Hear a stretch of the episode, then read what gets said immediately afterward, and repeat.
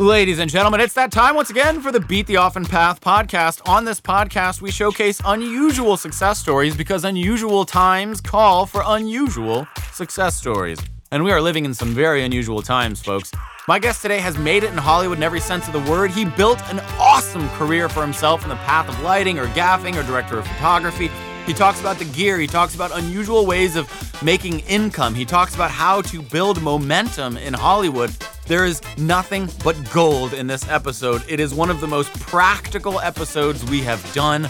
If you pay attention, there is a lot to be learned about making it in show business, in the world of film, and there is just so much that I am going to personally gain from this. I'm very, very excited.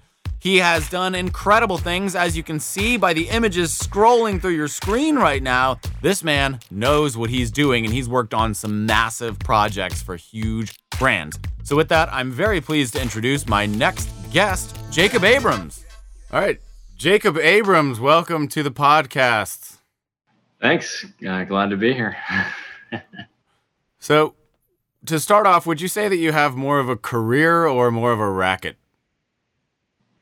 Uh, definitely a career. I mean, um, it's, uh, you know, I'm sort of doing what I wanted to do since high school, and it's sort of pretty much the same thing, but it's just evolved a bit, you could say. Okay. So would you consider yourself more of a hustler or more of a scam artist? I'm just kidding. no, just, just joking. It's an extremely hostile interview. Uh, both? It's a very hostile interview. Um, no, but tell everybody what you do. What is your current profession? Yeah, so I uh, I'm a gaffer in Hollywood. Um, I like commercials and TV shows and movies, and I own a lighting rental company, and uh, sort of my own small race team as well. Wow, that's an unusual pairing. I like this already. Yeah. Um, so for those who don't know, what is a gaffer? Um, so basically, I'm the person in charge of the lighting design on a film. Um, so, you know, director and a director of photography will come to me and say, "Hey, we we want it to look like there's warm sunlight coming through this window and, you know, blah blah blah." And then I I execute that. I pick the right lights, the the people, the cable, the the logistics. I tell them how long it's going to take, you know, and I, you know, I'm also the guy who's there dialing in the light to make sure it's aimed in the right place and got the right color on it and you know everything. So i'm, I'm involved from the pre-production stages of figuring out okay we want this warm sunlight to come in through the window all the way through the finished process of you know making sure it's there and doing what it should do. Okay. So what what is a day in the life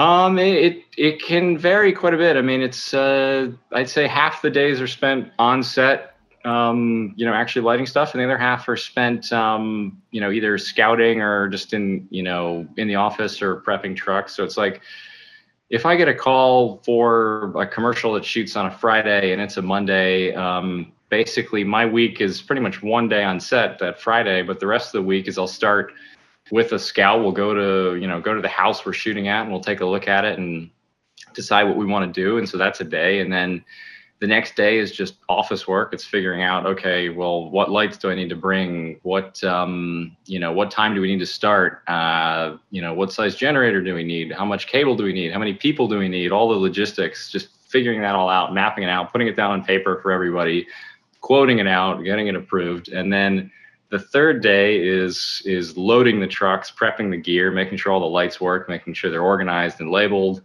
and then uh, you know on the fourth day you show up and shoot it. Okay. So would you say that the majority of your time is spent working not on set? Um, yeah, uh, it definitely can be. I mean, there's obviously, you know, when it's busy, sometimes uh, those kind of that perfect scenario, those four days of prep kind of overlap, and okay. I might be on another commercial um, and totally miss the physical prep for the next one, and I'll send, you know, one of my one of my guys to cover it for me, and I'll just do a little bit of catch up work at night over the phone, and so when it's not too busy, yeah, it's you know I'm spending four days a week doing office stuff and one or two days a week on set. And when it's busy, it could easily be six days a week on set. It just depends. Okay. And do you tend to limit how many days that you're working, or is it just you take whatever you can get when it comes in? Uh, no, no, I, I try and limit it um, to a degree because uh, I'm all about you know uh, quality over quantity. Like I mm. I rather only take jobs that I can 100% commit to and be 100% prepared for um, going into them because um, you know you've got to uphold a standard of quality otherwise nobody's going to hire you. If you just show up and do a crummy job that you know yeah. nobody wins you know yeah you might make an extra couple bucks but you're going to lose a client so long term you're you're out of luck there. Sure. Well i mean i think you know here in la people know about lighting and you know the business of show as it were. Um, but i think in the, the general population people probably don't know what a gaffer is. They have, have some loose concept that lighting is a thing that exists in the netflix shows they watch. But i think very few people i'm guessing here would think of it as a viable career path.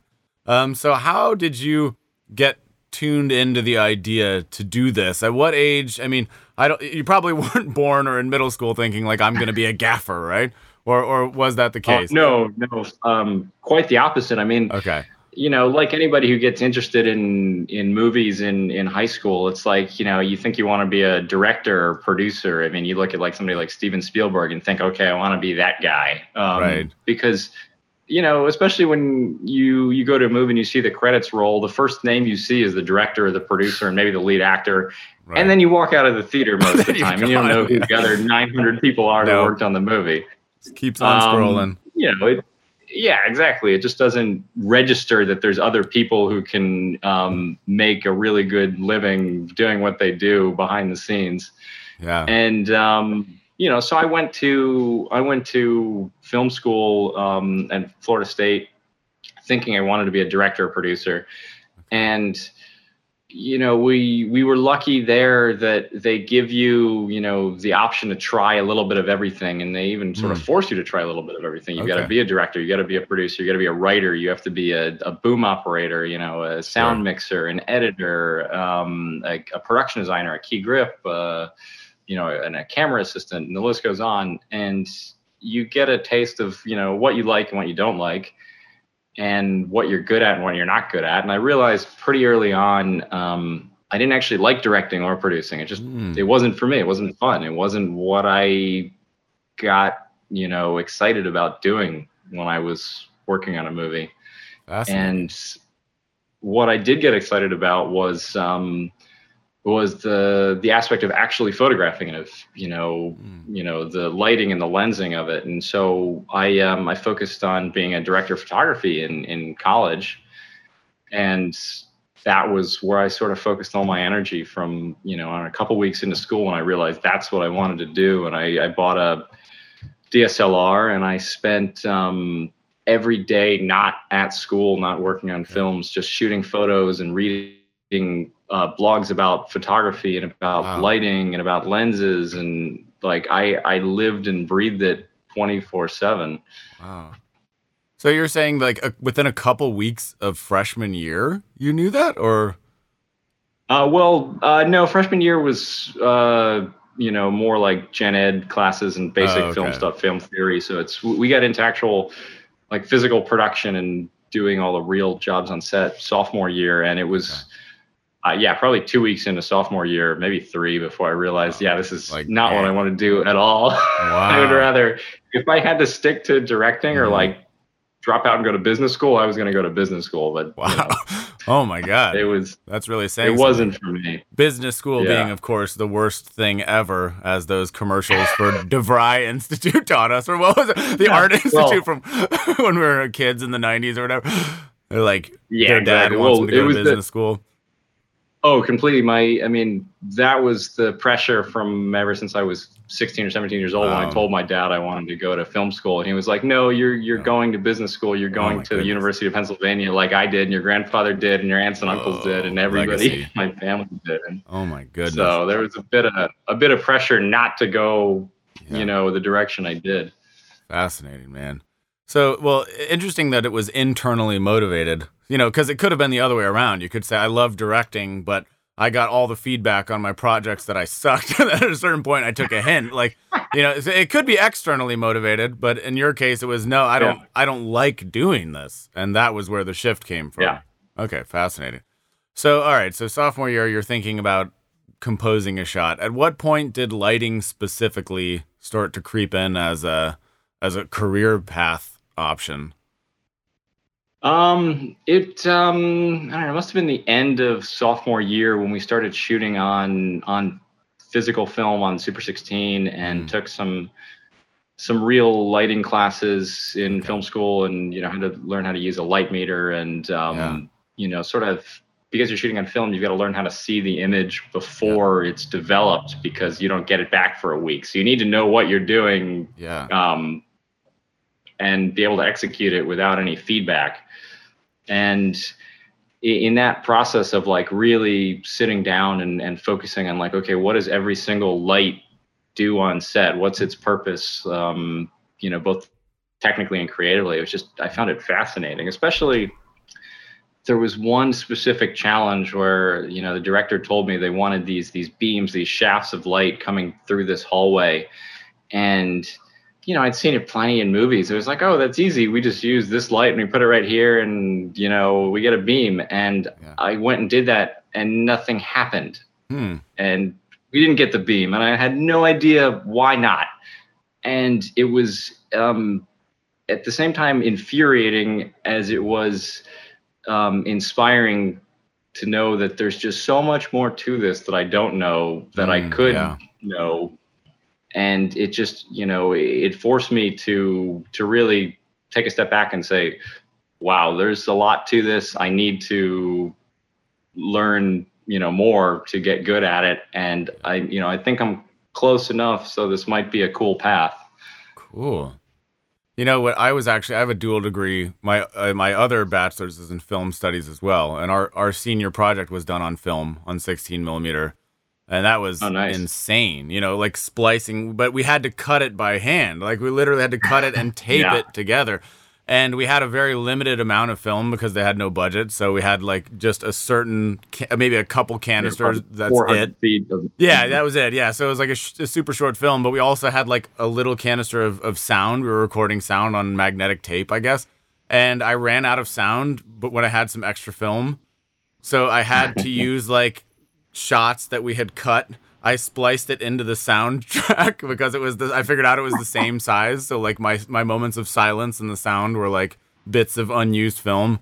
It was very ghetto, but it was certainly an eye-opening process, and the result was really really cool. I mean, we took it to a professional color correcting facility, and that was when I learned how much can be done with film versus digital. It was it blew my mind because they're like, you know, somebody's like, "Oh, see your shirt, it's blue," and then he just moved a knob and my shirt was bright red, as clear as it had ever been. like, and I was like, oh, what? It's mind blowing the first time you see it. It's like, yeah. wow, how do you how do you how do that you... so easily? Like, there's so much that can be done. They just pushed and pulled it so much farther than anything. And of course, like it's not like digital tools were that great at the time. It was like Final Cut 7 or something like that. So, yeah. But the difference was extreme. I, that was when I started to get a, a bit of a respect for the industry and like okay yeah. you guys are well, serious taking a taking a step back in my career yeah. i actually um you know i actually really got into it as sort of as a result of uh, learning like visual effects and editing and stuff more than anything okay. like i um i got into playing with um after effects you know adobe after effects wow. like in you know early I guess early like public release build. I don't know what you call it, but I mean it, it, hadn't been out for too long for like normal people to use on a desktop computer. Yeah. Um, and you know, I just got super into that, and in in high school, even in you know like film TV classes, and uh, you know was sort of pushing it to the limit of what could be done on a desktop mm-hmm. computer with zero knowledge of how this shit yeah. actually works and um, did some you know stuff that my my teachers in high school and my my friends were like, "Wow, this is really cool!" Like I had no idea this was even possible. Yeah. And it was sort of like those those moments were the sort of aha moments, like, okay, maybe I can make a career in this, yeah. um, because I was, you know, without any real guidance, already sort of a couple steps ahead of everybody else, and and had some success in like student film festivals as a result wow. of it. And, cool. Um, you know, and and that was uh, you know when I won a couple big student film festivals, that oh, was sort won. of the moment. I was like, okay, maybe I can uh, you know, maybe I can make a career to this and go to film school and do something with it. Oh wow, okay. So that's that's awesome. I mean, so okay, so you're in college, you think this is something that you're going to do for a career. And then is the thought immediately I need to move to LA? Was that right? Oh yeah. Okay. So did you like oh, graduate, buy a plane ticket, and off you went, or how did that go? Um, I, more or less. I mean, you know, pretty much I, I knew from like the minute I got into film school, I was like, yeah. okay, the second I graduated, moving to LA, you know, forget about New York. Atlanta wasn't a thing yet, so that wasn't even an option. Um, okay. You know, because LA is the place where we made movies. I mean, right. You know, that's where you're gonna be, right? And so yeah, it was. Uh, you know, I, I graduated in uh, in December, and um, I decided to probably be wise to at least look for an apartment and look for um, a little bit of work to get me started to get some money before I moved out. So I waited. Mm. I waited about three months, you know, just searching for a place to live and you know some mm. initial leads, and then yeah, after three months after school, I I moved out and um, yeah, I started working as a production assistant for a commercial production company that did um, like Home Depot commercials and okay. Toyota commercials. And, um, you know, a lot, a lot, of big commercials that you know I was just a little gopher on them. Is you know the guy who gets waters and coffees for people yeah. and just sort of seeing how it was done. Wow. So how long did it take you to get that gig, and how did you get that gig? Um, that was uh, you know uh, sort of a lucky somewhat distant family connection. It was my dad's college roommate's sister was a um, commercial producer. Mm-hmm. Um, and so I reached out to her and I said, Hey, can we sit down and, you know, have a coffee and, you know, talk about the industry? And um, yeah, I had a productive meeting with her and, you know, um, I, you know, she said, you know, let me know when you're available. I'll try to get you on couple days as a PA. And sweet and you know she's she made it very clear she's not going to give me a career as a PA. and I'm not going to have like a guaranteed job moving out. But it was like, yeah, you get three four days, and then you got to go find the rest on your own, and oh which was God. good. Um, yeah. You know, but it was it was a good introduction to seeing how it's done at the highest level, and then making some really good connections in the process. Like, you know, I was definitely nervous, you know, sort of with that understanding that okay, yeah, I've got a couple days of work lined up, and I I've got to figure out the rest on my own. Yeah. And I don't know, I must have been on the second or third day. I met another PA who was transitioning from uh, features into commercials, and she was um, you know production coordinator on features, so sort of taking a step down into commercials to you know sidetrack and move on to a different career path and you know, met that person and, and she was able to quickly jump back up to working as a coordinator on commercials and was able to get me some work right after that that transitioned into you know working together for a number of years after. Wow. So you had a, a couple of pretty good I, I, mean i guess lucky breaks is one way to say it but yeah. there wasn't really a moment there was no lull. So kind of like once you started it, it just sort of took off Oh yeah, I mean, um, yeah, certainly that was the case. I mean, obviously, it wasn't exactly what I wanted to do at first. Just sure. working as a PA or camera PA or whatever. It, sure. At first, is no more than just sort of um, a basic income and sort of just like almost more film school. It's like you're just watching how the pros do it, right, right. Um, which was good because there's no, you know, there's no risk of me screwing anything up. I could just watch mm. and learn, which was cool, and I, I did learn a lot. Um, you know, from guys like Dariusz Wolski, who shot all of like Ridley Scott's movies, and um, you know, a couple other really talented cinematographers and directors, and and um, you know, so it was it was definitely good. That was my first year, I guess, was mostly that, and it, you know, and then shooting like little tiny zero budget short films on the side, and I would take what I'd seen on set that day and and translate it to these little zero budget shorts I was shooting, and and uh, yeah, that was cool. But it was the uh, the the real luck of it though was meeting that that person, that production coordinator. Mm. The only reason that we even really you know connected, or she you know saw me out from the crowd, was that we were doing casting for a Home Depot commercial at a Home Depot. Um, and I had my laptop open with a, a still I had shot on a uh, set in film school of like this um, gangster movie with rain coming down and stuff. And and she's like, "Oh, what, what's that movie? That looks cool." And I'm like, "Oh, like I did that in film nice. school." Wow. And uh, she's like, "Oh no, no way! That looks like a real movie." I'm like, "No, no, no! Like that's a still a shot in film school." And then so you know, next thing you know, some of my film school work is, you know, fast forward eight nine years, and that's getting me huge commercials with the same person. And like, who would have thought? My God, that is so awesome. Um, were there moments of doubt or regret? Were there moments where you had that typical kind of LA hangover where you're sitting there thinking like, my God, what have I done? You know, it's so expensive. There's helicopters and there's high crime. Did you have that or was it always, this is where I want to be?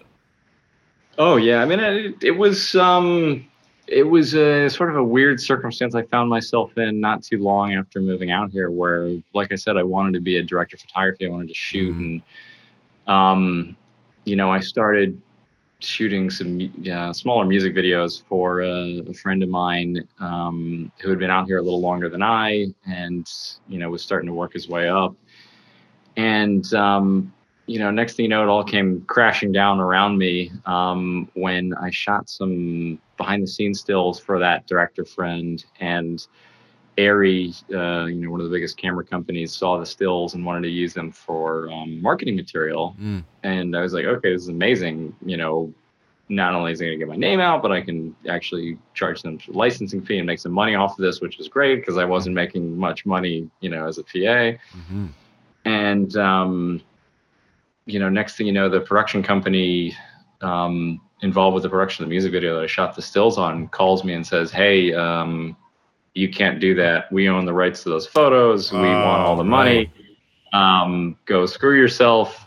And I'm like, "No, no, no. Like I did this as a favor for free for this director friend. You never paid me. You don't own the rights." And yeah, now we're in this stupid legal battle um, over you know a couple thousand dollars um, and that's not even the worst part of it. I mean, yeah, I was worried about losing that money when I wasn't making a whole lot. And yeah, I was like, you know, afraid of going broke, sure. But the, the bigger issue was that the the person that I was now battling over, you know, the licensing and these photos was the the executive producer who owned the production company that I was shooting all these music videos for. Um, and that was like my one career path and it was it was going great. It was going up up up up shooting bigger ones and bigger ones and mm-hmm. then next thing you know the guy who's hiring me and and giving me these opportunities to shoot now wants to sue me and never wants to hear from me again and um, i'm like what have i done? This is oh. a complete disaster. My career has just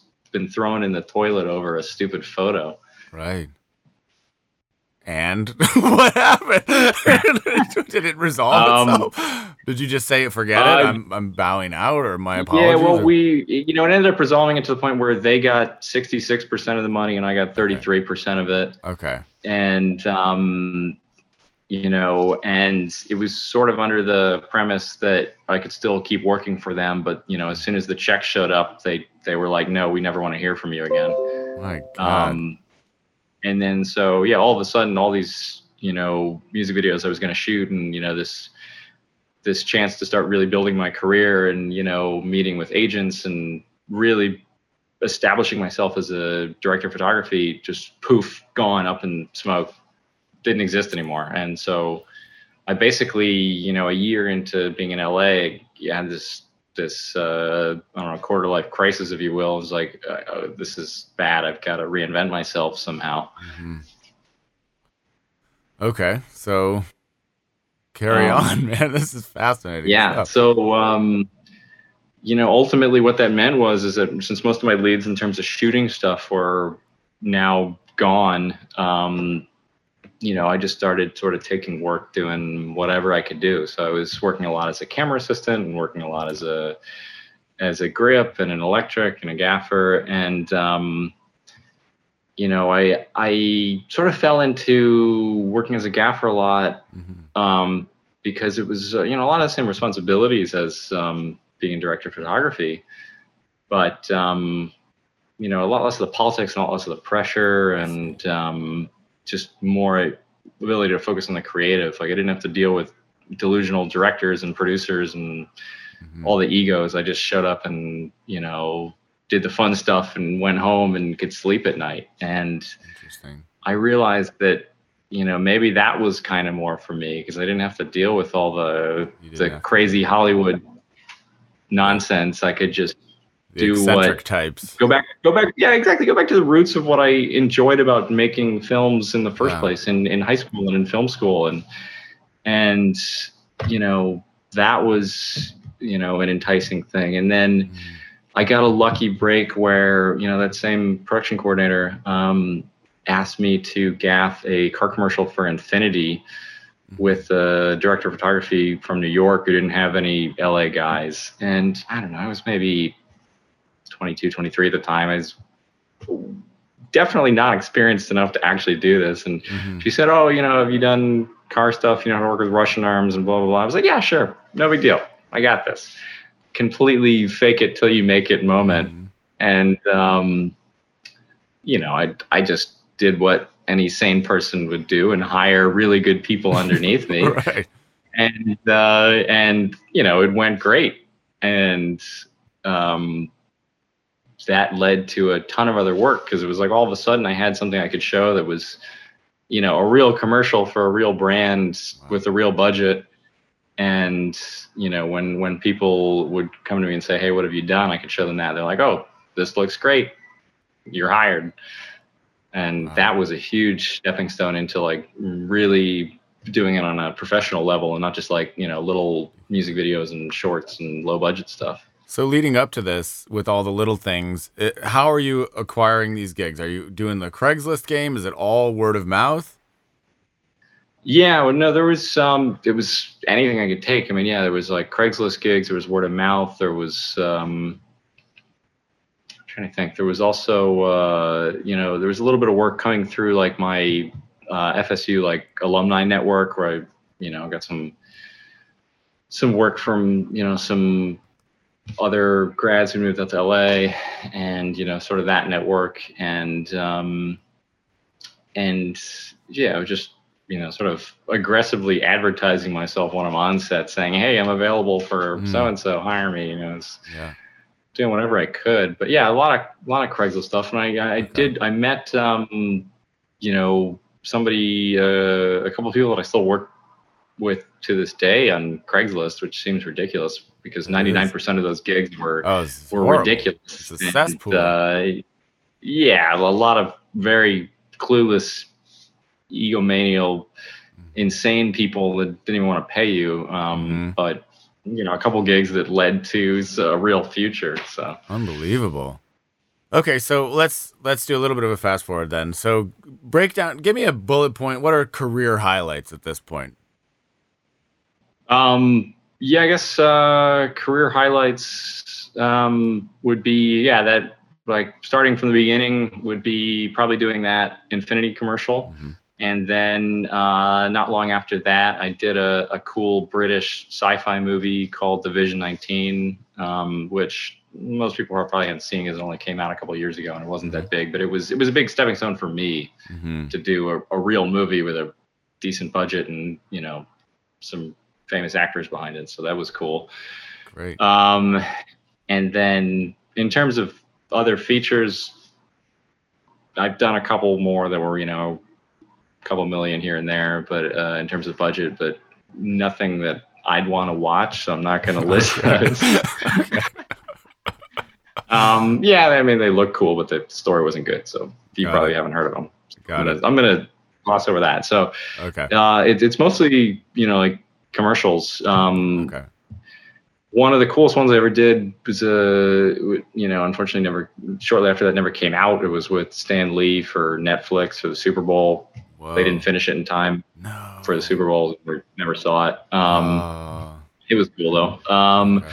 And the big, um, you know, fast forward a couple years from the Infiniti commercial, like the the next big step from looking at it in just broader strokes was um, a commercial for Estee Lauder, hmm. um, which was one of the few commercials that I've you know ever seen that had like a full write up in American Cinematographer magazine about no how way. we did it.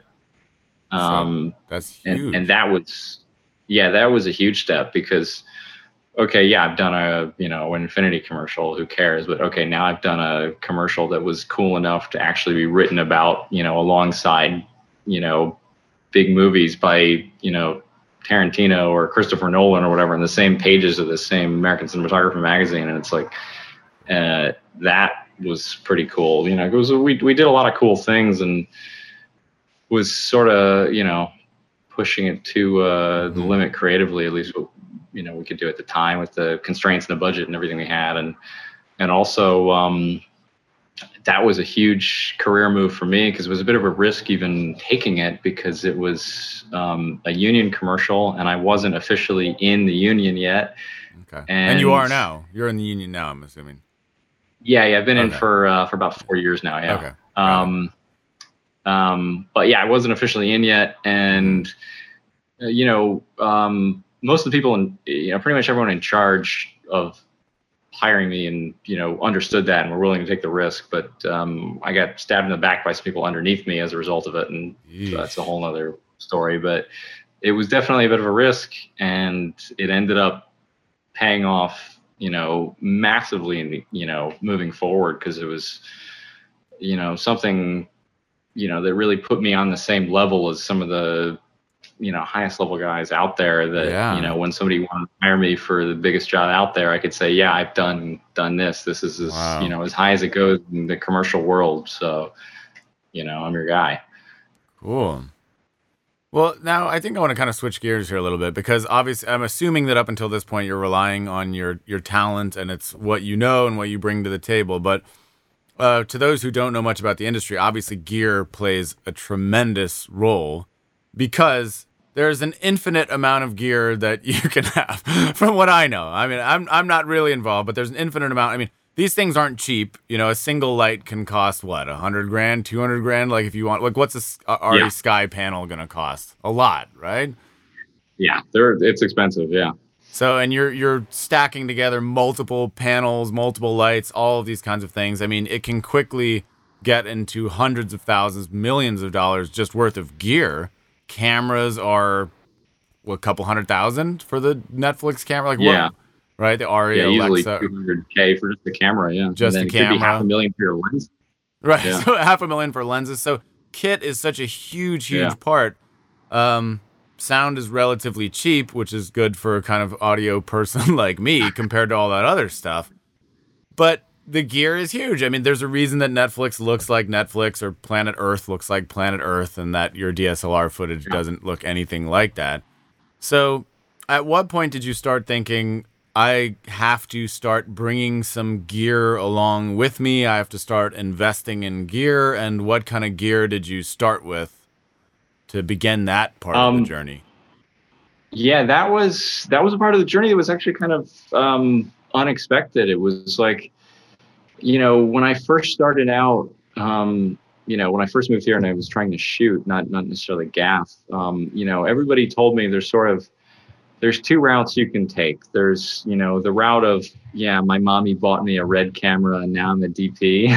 and, yeah. uh, love that one. you know, right. And uh, it, it's hilarious, but it's true. There's a lot of those people out yeah. there. And, you know, some of them have actually parlayed that into real success when they've, mm-hmm. you know, been humble about it and and and used it as an opportunity to have a a good looking camera when you know production couldn't afford it and you know eventually shot some cool enough stuff that they really got hired and paid for it and then there's mm-hmm.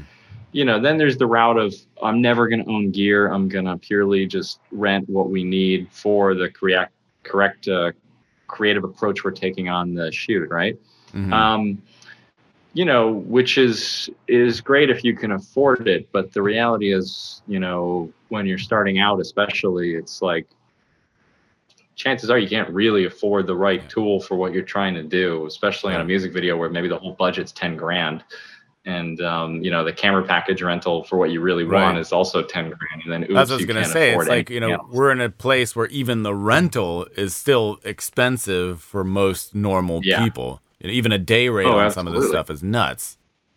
So yeah. So um, yeah. Anyway, so I, I I sort of fell into the latter camp, you know, uh, for two reasons. I mean, one, I, I couldn't afford to go out and buy a fifty thousand dollar red camera. I didn't. Yep. I was making two hundred dollars a day as a PA. Uh, yeah. The math doesn't add up there.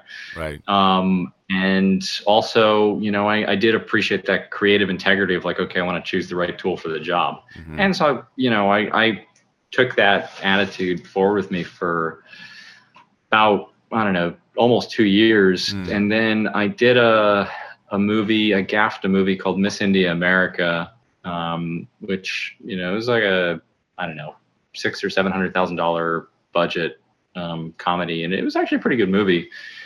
And the uh, the one big thing I learned on that was that you know we couldn't really afford the lights we wanted Mm. um, for the shoot because there was just so many other moving parts, and so you know we we did uh, afford uh, a generator for the whole shoot though you know a big tow plant generator. So it's like we we had the capacity to power any of the bigger lights we wanted but we just couldn't afford any bigger lights. So we're instead we're ganging up a bunch of small lights. Mm. and not only doing more work because okay now you need three or four small lights next to each other as opposed to one big one but it just it doesn't look as good because there's things you can do with one single bigger light you can't do with four next to each other because you get multiple mm-hmm. shadows and all sorts of goofy stuff right? And you know it occurred to me okay well what if i bought that one bigger light that i wanted to use and on the next little movie i could rent it to production and you know i'd make another 500 600 bucks a week. Um great. I mean everybody wins right? Yeah. and um you know so i i basically I spent the next three or four months like trying to figure out how that would best work. Like okay um if i did that how much really would i make from it? Would it would it actually re- create a return on investment or am i just losing money and just doing it for the creative or Yeah. and I, once I ran the math on it, I was like, yeah, it, it would. If I found a used one, um, in theory, it should pay itself back in two years. And if it would last longer than two years, which it, it should, it last 10, 15, then it should start to turn a nice profit after two years. Hmm. And so then the search was on for a used light um, and wanted a deep discount.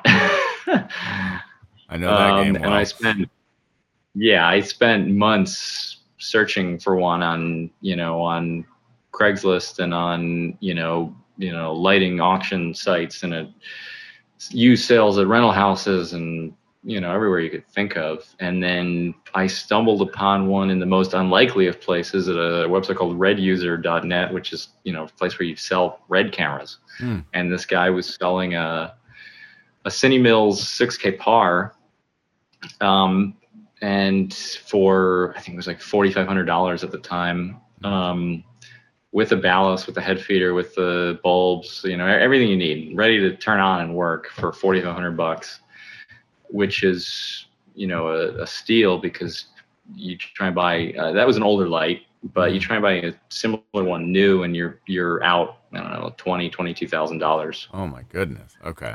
That's serious. So, right. So, and obviously there's there's some you know floating around on the internet for similar prices and you know that are are also affordable, but that one was the best deal and the biggest light because most of the other ones for sale were 4Ks, not 6Ks, and you know I wanted that extra punch, that extra little bit of light because that would be an easier selling point to production. Say, hey, I know you can get this 4K for cheap, but here's a 6K. It's you know 30% bigger for Mhm. You know the same price and so I, I gave this guy a call and I, you know he said okay meet me halfway between la and san francisco in two weeks and we're going to do a, an illegal tie-in to a warehouse to test it because you know you need a generators generally speaking to power these things Okay. and uh, and uh, yeah, so this was in the middle of when I was doing that feature Division 19, and you know we had weekend off, and I went out to I don't know, it must have been like San Luis Obispo or somewhere near there at this. Mhm. Met him at this middle of nowhere warehouse, which I was like, am I gonna get Yeah, here? Like, where are we going? Hello. Yeah, not sketchy at all. forty five hundred dollars. Hello. Yeah, In cash. yeah, and I'm showing up with with forty hundred bucks in cash to Yeah. pick up this, light. You know, Right I saved up for. I basically that was pretty much like my whole rate for the movie I just did, and so I'm like, yeah. You know, Major stress. practically broke after spending all this, and it's all this money I'd saved up for over these months for Mhm. for this purpose. hmm And you know, I show up and the guy's actually legit. He's a, a gaffer, you know, who's retiring, um, getting out of the industry and selling all his equipment. And um, you know, piece by piece, and you know, we test the light, and it works great. And you know, have a good chat with the guy about lighting, and you know, I throw the the thing in my car, and I drive it back down to LA, and then uh, you know show up on set on Monday, and we we start using it on the movie I'm doing, and you know, a day after owning it, I'm already making a rental on. it. I'm like, this is amazing. I mean, and know, what are you renting it out for? What what was the starting day rate on this light? Um, I'm trying to remember the exact rate because it was a while ago, but it must have been like I think 400 bucks a week or something like that. Okay. So 400 bucks a week. So so this is the first time in your career that you're supplementing your income as I don't want to say the talent, but as as a person doing something with equipment, right? You've never done that up until this Yeah. point. Okay. Yeah. so correct. now yeah, you're yeah, because I mean, increasing your income via this means. Yeah, yeah. So I, you know, all of a sudden I made, you know, on two weeks with that, I made an extra eight hundred bucks, and I was like, this is awesome. I just spent forty five hundred dollars, and in two weeks I just made eight hundred. I mean, the math Right. adds up there. This is going to pay itself off way quicker than I expected. And did and um, Because you said two years. What? When do you Oh. think it? How Yeah. long until it paid itself back? oh, it was like four months. Incredible. And then yeah, it was, okay, it was quick. Especially, I, I kept it at, you know, obviously it's a huge light. Um, it's like, where do you keep that? You don't, you know, Mhm. it, it lives on the truck with all the rest of the gear when you're showing up to set, but you, you can't just put the thing in your car every day to take it to set. So I, Mm, I made a deal with the the rental house that I would normally rent all the trucks and equipment from, and said, "Hey, can I keep this light here? And in return, you guys can rent it whenever you need, and just cut me, you know, sixty percent of the check of, you know, so if they're gonna, if production's gonna rent it for five hundred bucks, you know, then I'll get two fifty, you get two fifty, or you know, something like that, right? And they didn't have anything in their inventory that was of a similar size at the time. They had some Mm. bigger ones and some smaller ones. There was nothing in the middle. So all of a Mm. sudden, next thing you know, I can't even use my own light anymore because they just keep renting it out and making money for me. And I'm like, this is amazing. I need to Mm. buy more. genuine passive income. Cool. Yeah. Okay, so four months out after your first purchase, you are thinking, all right, let's invest. What's the next step? Yeah. Well, so the the next step was that okay, you know, me and this rental house are pretty close now. I so the discussion was was okay, what in their inventory is lacking? You know, what do they need more of? What don't they have? Mhm. Um, at the same time, you know, what's Brilliant. the light that I could I get a rental for because it's a specialty thing. yeah. And so the decision was it was okay, a couple um, 800 Jokers, um, which is you know small HMI, which are super super popular. And they said, okay, yeah, we only have one of those, so you know if you bought two, yeah, we're gonna rent them all the time, and then because they're specialty and you know whatever, I could rent them a lot too. And and that was significantly more expensive, and that was like twelve thousand dollars for the two Okay. um, which you know is obviously a bit of a risk because now okay now that's three times the cost of what I just paid for my last light. Yeah. This this Yeah. you know I wanted to buy them new. It's like mm, these better make some money and um, yeah those things were flying off the shelves too. And then I was renting them to production all the time and you know again now I'm making another four or five hundred bucks a week on on those and um, yeah it was it was great. That's awesome, man. So I know that now you have, I think you have what, two trucks of gear or something like that. You have something Yeah. insane. Uh, so when did this? From then, what's the time frame from there to today? When when did that process start? How many years ago? So that that first light, that 6K par, I bought in the um, the beginning of uh, 2014. So that would be um, you know six and a half years ago. Okay. And um, yeah, so it was basically for I don't know four years or so. It was Mhm. like kind of one light at a time. It's like okay, I made another five grand from my lights. I'm gonna go Mhm. buy another light. You know, I just Mm. kept reinvesting every penny Mhm. of what the lights made into more lights Yeah. um, just one at a time, you know, Okay. not borrowing any money. Not, you know, not taking out a loan or anything, just Yeah. like slow compounding growth, right? Yes. and it um it grew pretty quickly. I mean, faster than expected. I mean, to the point where all of a sudden, instead of having two lights at this rental house, I had 32, and I'm taking up multiple shelves. And to the Yeah. point where they're like, "You're taking up too much space. You're not bringing in as much money as you're taking out because you're not renting any stuff from us anymore because you own too much. You know, Mhm. get out of here." Wow. Damn. and um, you know it, it was that was sort of unexpected because I you know I've been giving them hundred percent of my business you know pure loyalty to renting from them for Right. you know six years seven years right? And then you know, next thing you know they're like oh get out of here. You're taking up too much space. We don't want you anymore. That's rough.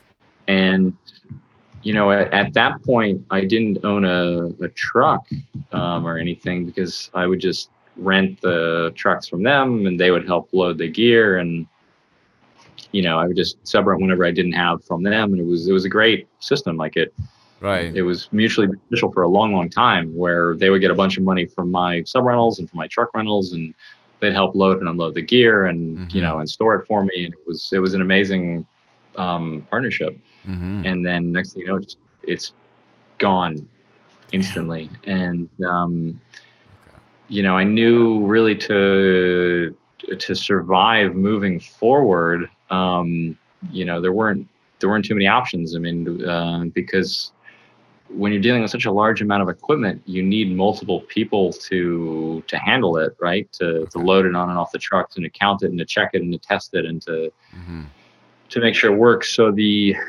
you know the one option as an individual to to quickly bridge that gap is like okay you you buy your own um, trucks and Mm. they're just sort of preloaded with what you're going to use and then you can make little adjustments here and there but it's like at least the truck's loaded and you're not spending six hours eight hours loading and unloading trucks every day Right.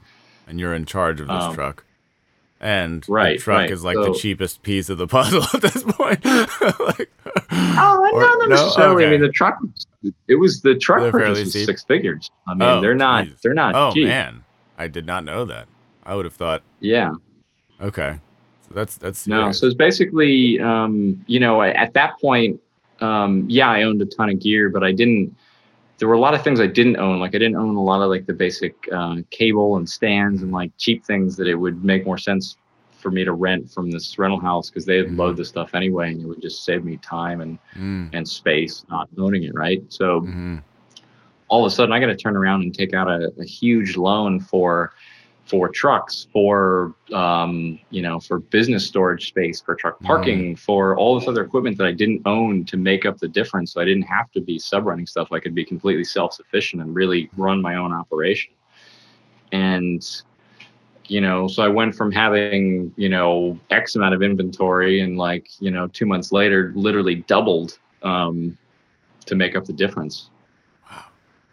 So, what percentage? I mean, it sounds like you got two. There's obviously two businesses going on here. Now, there's this rental business, the equipment business, but there's still the creative you that's still wanting to actually Right. do this stuff.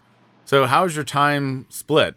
Is it mostly creative or is it mostly on the other business or like 50 50? Um, it's it's kind of 50-50. Um, I don't do uh, I don't have a lot of focus on just renting out the equipment just Mhm. on on its own as the equipment. Um, because there's if I wanted to do that and just rent out the trucks on their own, it's like at that point you've got to you know hire full time people working for you, right? I was going to And, ask. Yeah. um, Are you, did you hire anybody? Yeah, Have that would- that would that you know I, I easily could have done that and I was making enough Okay. money to do that, but it was just the the decision to avoid that was one to because I get worried about it just focusing on the rentals and I wanted Mhm. to focus more on the creative. So um basically it's like people come to me to rent individual lights and it's like boom, I you know show up and give them a light and they go away and it's easy. Or I focus on mostly renting to the, the productions that I'm working on. Yeah. Um, so I'm able to still be focused in the creative and what I want to do Mhm. because I don't I don't think I want to, you know, at this stage in my career, focus on just the rental side.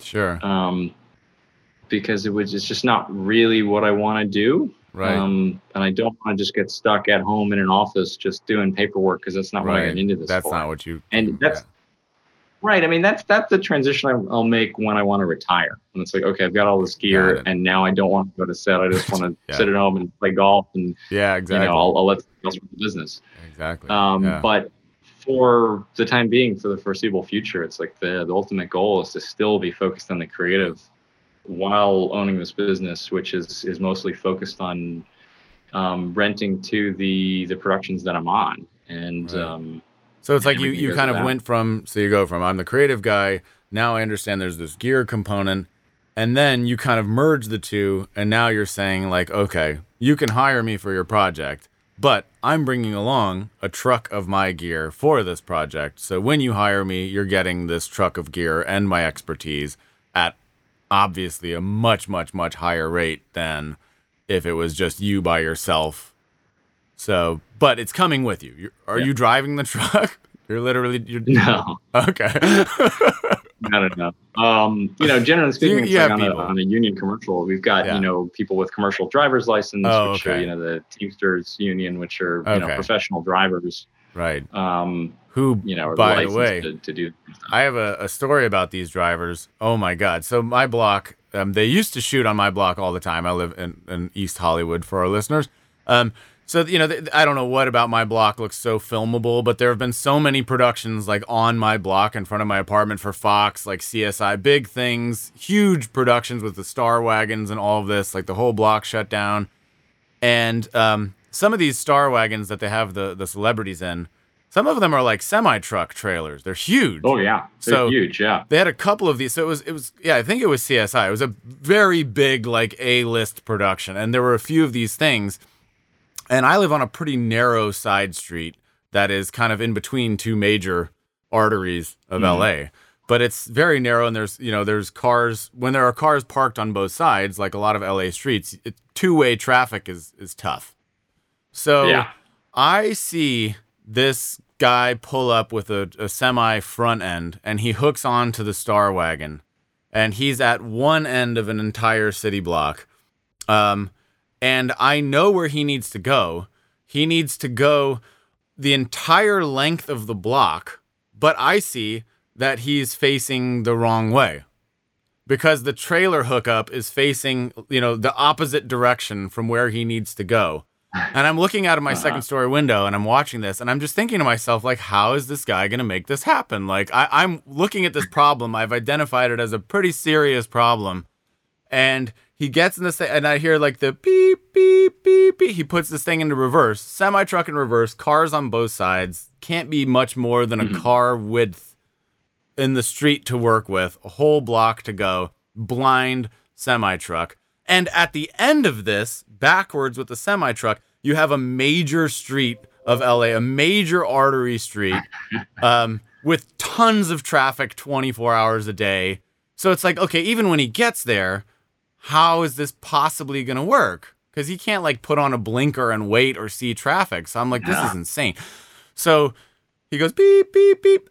This guy threads the needle in one motion. He backs all the way down the street.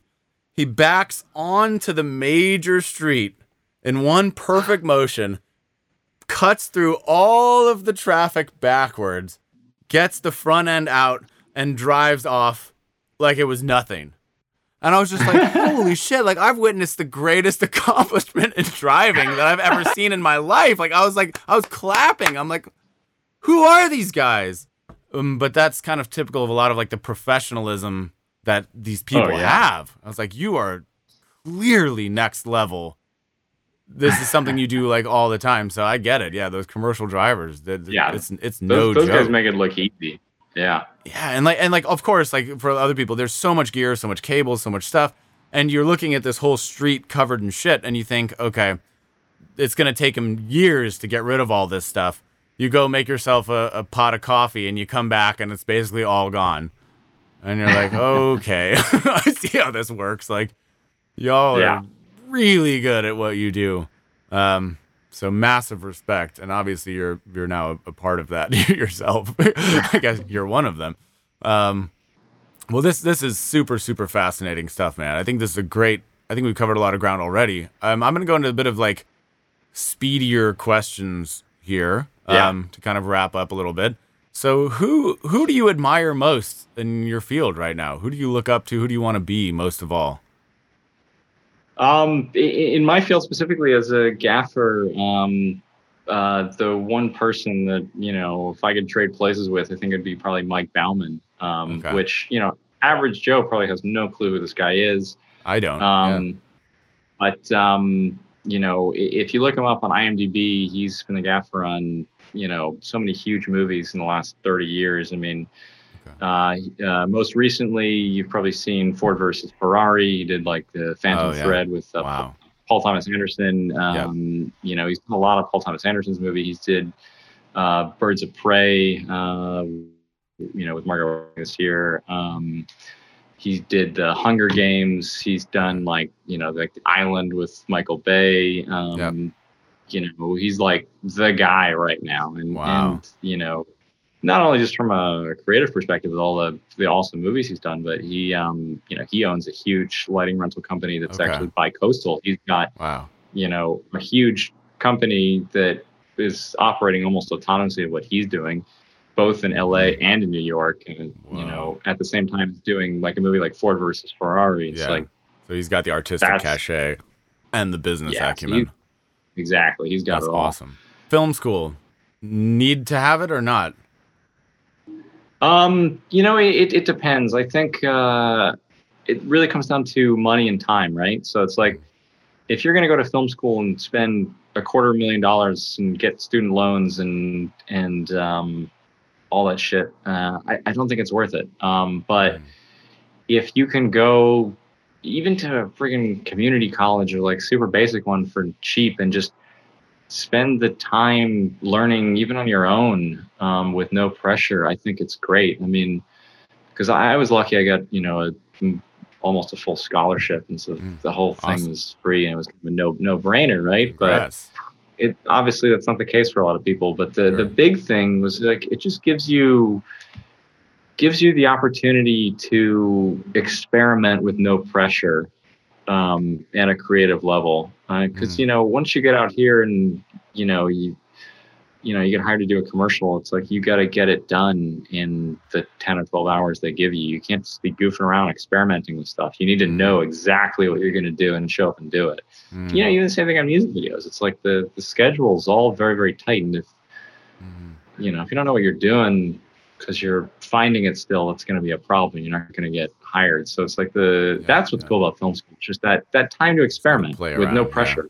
Right. Yeah. exactly. And you know, and um, I encourage people to do what I did, which was you know when you're even when you're not making films, you know, just grab a camera and just go shoot stuff. You know, just go out and shoot street photography and just hmm learn about lenses and lighting and Mhm. you know motion and just observe things with your eyes and force yourself to keep learning. I mean i feel like that self-guided learning is just as important as the stuff that they actually teach you in school. Mm, um, fascinating. because you know eh, think about it. It's like if you just show up to your film school classes and your film school films you know it's like practicing a sport only when the official practices are but if Right. you really want to get good at that I've sport, seen that. It's it, you the better movie be is called outside of this official the movie is too. called The Sandlot for those who want to see that Yeah. principle in action, right? for those Right. of us born in a certain generation. yeah Um, uh, best piece of advice you've ever gotten professionally? um uh, general or specific to the film industry Either way, but with a business slant, let's say, career slant, I suppose. But general is fine either way. Um, I, I'd say it's it's sort of like you know, push everything to the limit of, of you know what you're capable of doing. Um, you know, don't half-ass anything because you know I've always found if it's if it's worth doing, it's worth giving 100% of uh, of your energy into it, and Mhm. and you know sometimes pushing it over you the limits of where you feel comfortable, and that's where you really start you start learning and and um, you know pushing your own boundaries and, and getting better at what you do too.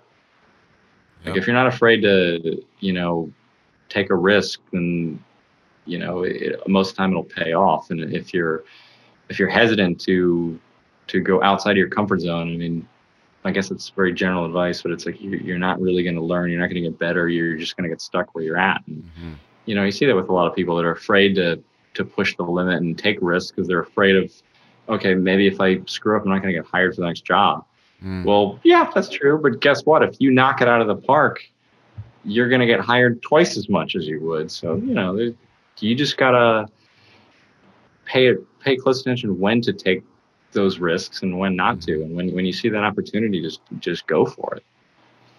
Well, hot damn, man. That is a wonderful cap to our discussion, I feel. I think this has been great, man. Thank you so much for doing this. Um, I think for anybody who listens to this, there's a lot of gold in here.